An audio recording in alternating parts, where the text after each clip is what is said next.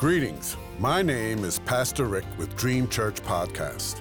God has given me a yearly devotional on prayer from Genesis to Revelation, guiding you to read and to help you pray daily with a scripture reference, comment, and ending with prayer. May you be encouraged and walk closer to God, and I invite you to walk with me through this journey in Jesus' name, amen. Today's scripture reference is for May 15th. 1 Chronicles 4 9 and 10 says, Jabez was more honorable than his brothers. His mother had named him Jabez, saying, I gave birth to him in pain. Jabez cried out to the God of Israel, Oh, that you would bless me and enlarge my territory. Let your hand be with me and keep me from harm, so that I will be free from pain. And God granted his request. Today's comment Bottom line, God blesses those who faithfully call on him. Take note that Jabez was called more honorable than his brothers. He was ready to ask and receive. First, we read that Jabez cried out to the God of Israel. He then asked to be blessed. Always bless the Lord first. Then he asked for an enlarged territory. I'm sure he was ready for this responsibility. He then asked for God's hand to be with him. 1 John 5 14 and 15 says, This is confidence we have in approaching God, that if we ask anything according to His will, He hears us. And if we know that He hears us, whatever we ask, we know that we have have what we asked of Him.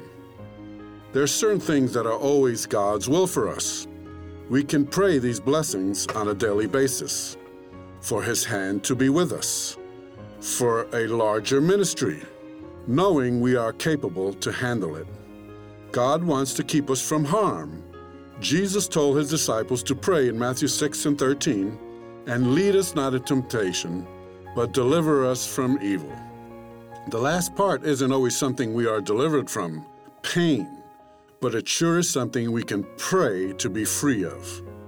If we apply James 1 2 through 4 to our lives, which says, Consider pure joy, my brothers, whenever you face trials of many kinds, because you know that the testing of your faith develops perseverance or patience, that perseverance or patience must finish its work so that we may become mature and complete, not lacking anything. Also, if we are crucified with Christ and we no longer live, but it is Christ in us who lives, then we are dead man walking feelings will not get hurt, etc., and etc.